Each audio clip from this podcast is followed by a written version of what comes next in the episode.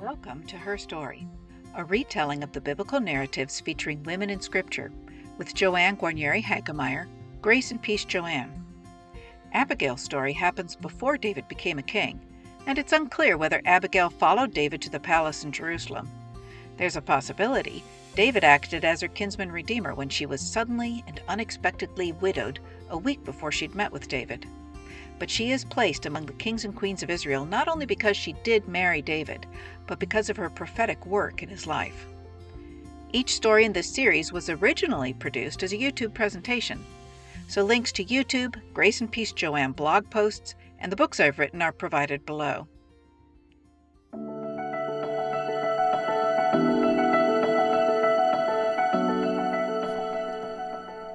Abigail's story begins during a traditionally joyful time, the sheep shearing festival. Many guests had gathered and there was much feasting, and Abigail was well known for her gracious hospitality. And all the tables were generously supplied. And as the celebration wore on into the evening, ten plainly dressed men entered the pavilion and came to address Nabal.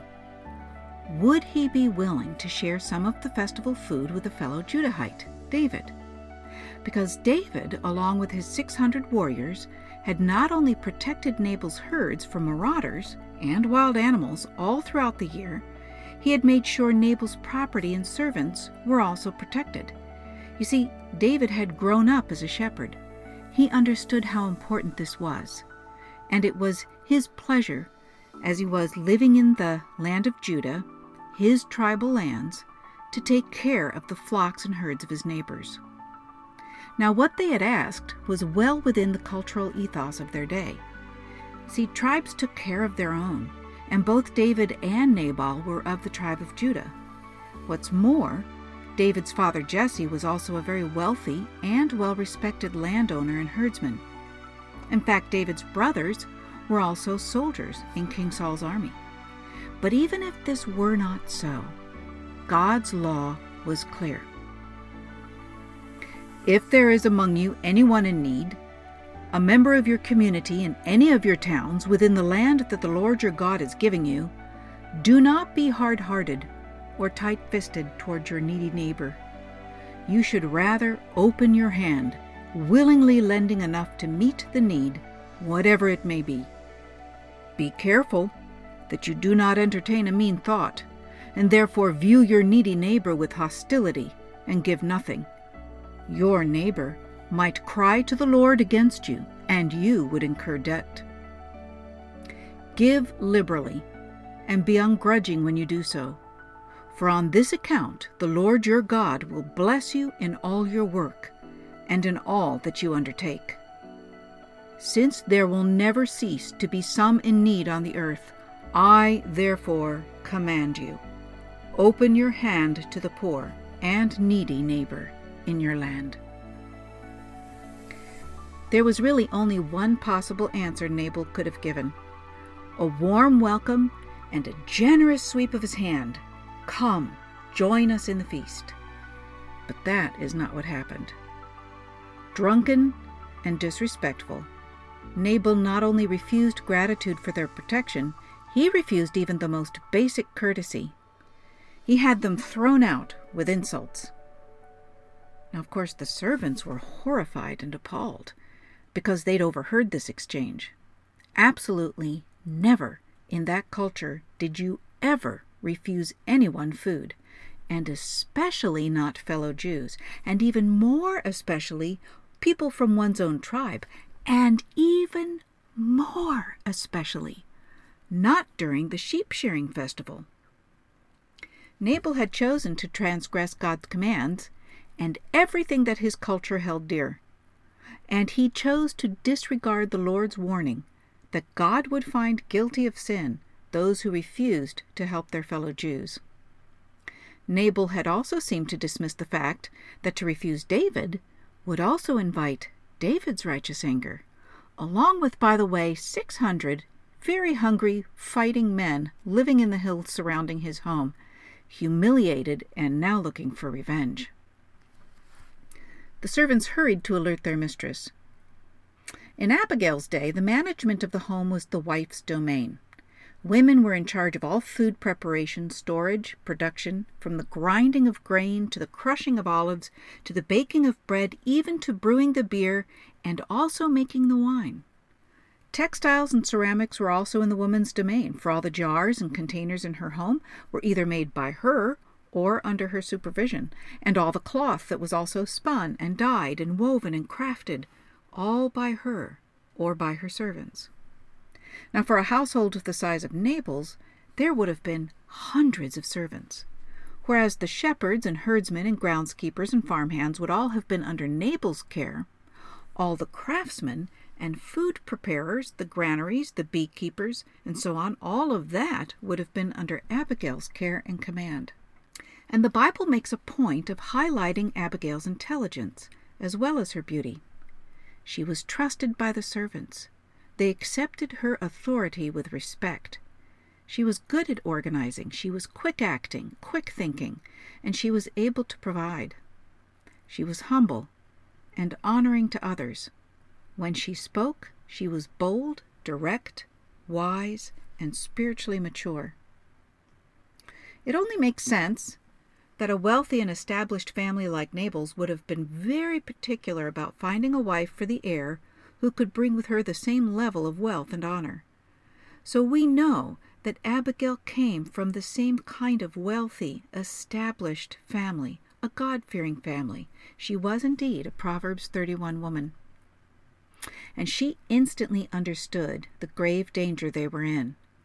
To the servant's very great relief, she immediately set about the work of sending board and fare to David's encampment. And with great spiritual depth, and emotional wisdom, Abigail quickly made amends with generous provisions. And she took two hundred loaves, two skins of wine, five sheep ready dressed, five measures of parched grain, one hundred clusters of raisins, two hundred cakes of figs, and she loaded them on donkeys. That's 1 Samuel 25, verse 18. So the first thing that she did was to make the matter of personal importance, going herself. Verses 19 and 20 say, She said to her young men, Go on ahead of me, I am coming after you. And then she rode on the donkey and came down under cover of the mountain. And David and his men came down toward her, and she met them. Number two, she was respectful, giving great honor to the Lord's anointed. Verse 23 When Abigail saw David, she hurried and alighted from the donkey and fell before David on her face, bowing to the ground. Third, she deflected blame from her husband to herself and confessed her own oversight. Verses 24 and 25 Upon me alone, my lord, be the guilt. Please let your servant speak in your ears and hear the words of your servant. My lord, do not take seriously this ill natured fellow Nabal for as his name is, so is he. Nabal is his name, and folly is with him. But I, your servant, did not see the young men of my lord, whom you sent. Number four, she asked David to accept her offering in exchange for bloodshed. Verse 26 Now then, my lord, as the Lord lives, and as you yourself live, since the Lord has restrained you from blood guilt and from taking vengeance in your own hand, now let your enemies and those who seek to do evil to my Lord be like Nabal. You see, there's several things going on with this sentence. First, she was acknowledging that David had not actually gone down and put her husband and the rest of the staff to sword. So she was saying, God restrained you. You hadn't got there yet. And then she was also saying, Now let your enemies, and those who seek to do evil to you, be like Nabal. Let them just be foolish to you. Let them be nothing to you. Just don't mind them. But there's a whole nother layer here that we're going to get to in just a minute. Number five, she pleaded with David concerning God's principles to keep him from evil. Verse 28 Please forgive the trespass of your servant. For the Lord will certainly make my Lord a sure house, because my Lord is fighting the battles of the Lord, and evil shall not be found in you so long as you live. And I think it is right at this moment that David must have felt the hairs on his arm start standing straight up and little prickles start going up his neck, because Abigail had begun to speak prophetically during this delicate diplomatic mission. She had spoken of God restraining David from blood guilt and taking vengeance. How could she have known how David had struggled and ultimately resisted taking vengeance into his own hands concerning King Saul? David loved God and would have known God's word well because it was read to all the people at every festival every year.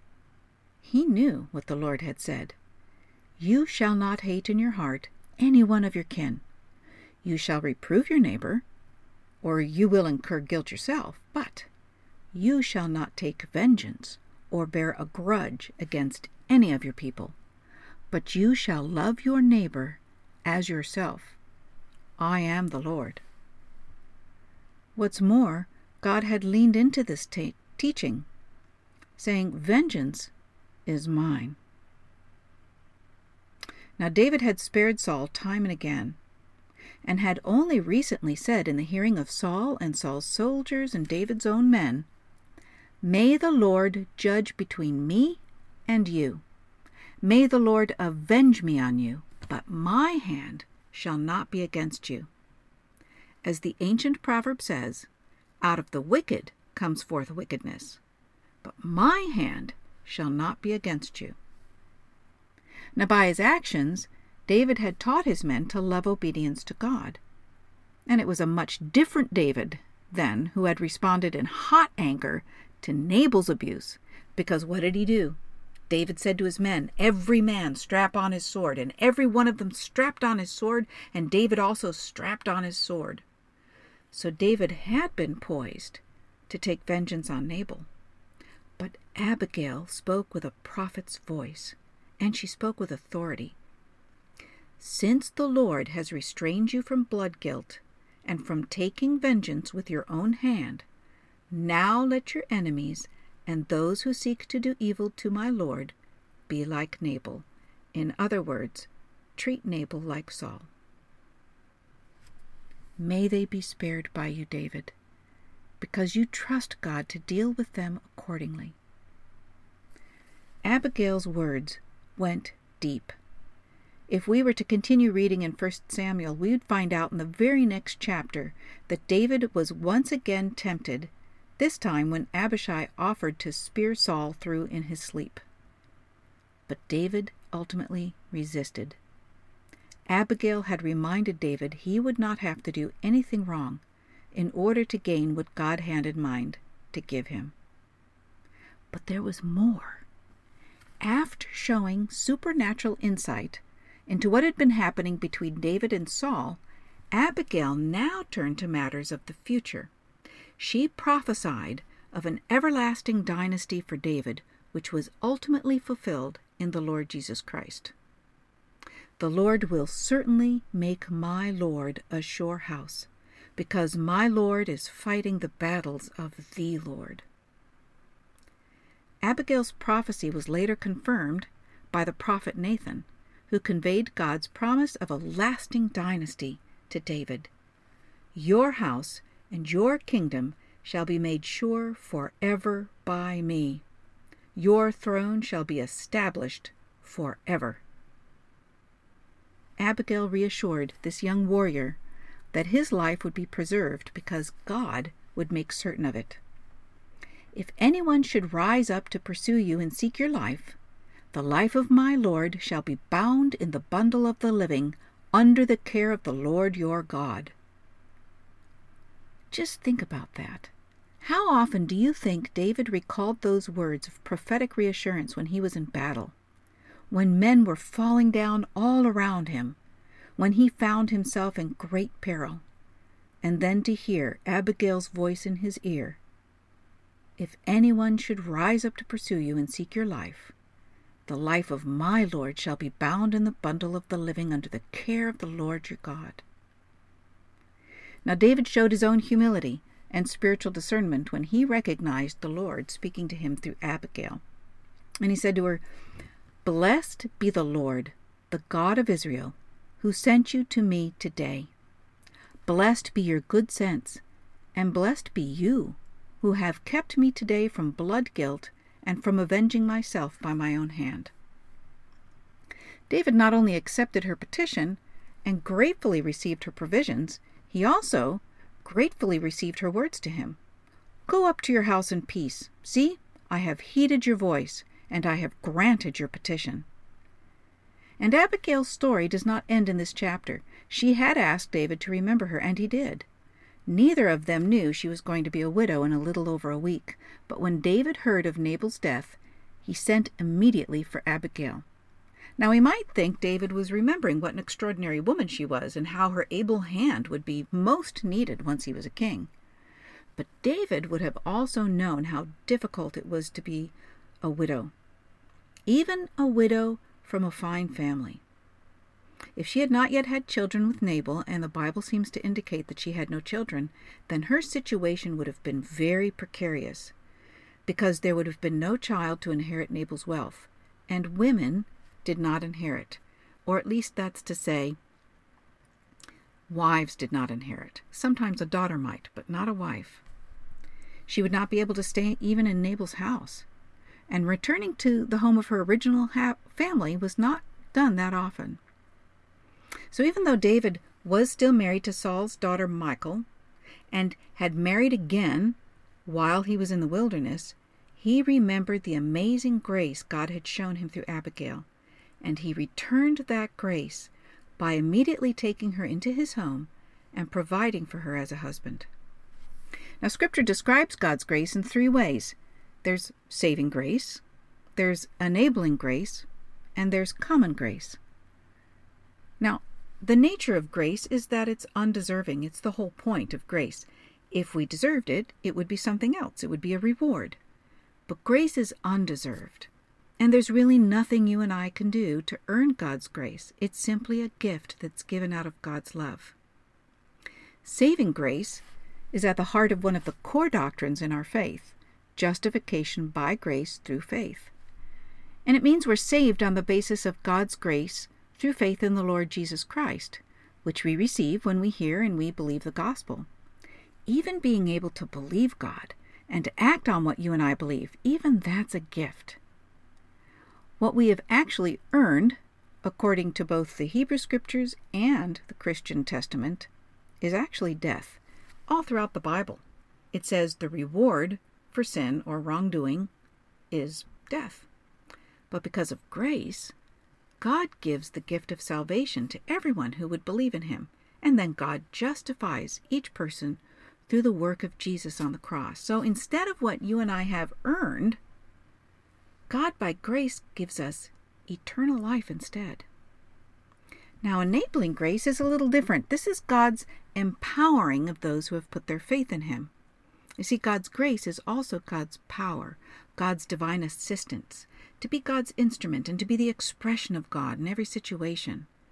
See, it was by God's grace that Abigail was able to do everything she did, but particularly to prophesy with such accuracy and to speak with such spiritual power words of conviction and assurance to David.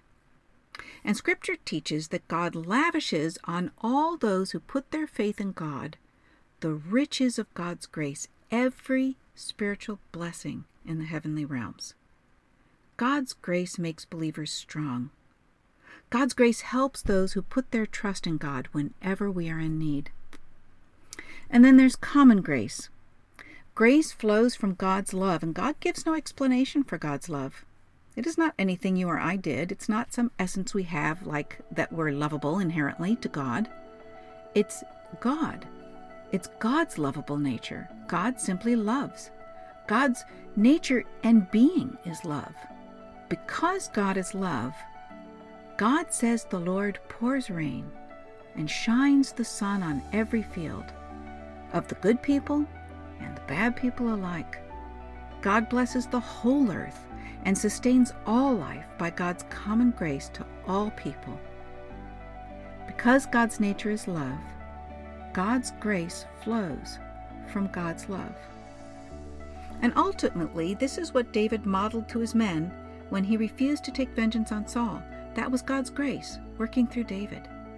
And Abigail was also displaying God's love to her own husband by protecting him from the consequences of his own egregious wrongdoing, to her substantial household staff by taking quick action to avert danger, and to David by speaking in the power and the authority of the Spirit of Almighty God, a message David needed to hear. God's grace is restorative. God's grace brings harmony and health to every person and situation, but the action of grace can also be disruptive.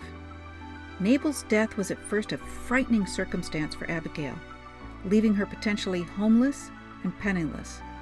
But God was at work, and by God's grace, both David and Abigail were blessed. The same holds true for you and me today. So often, God's grace dismantles what we know.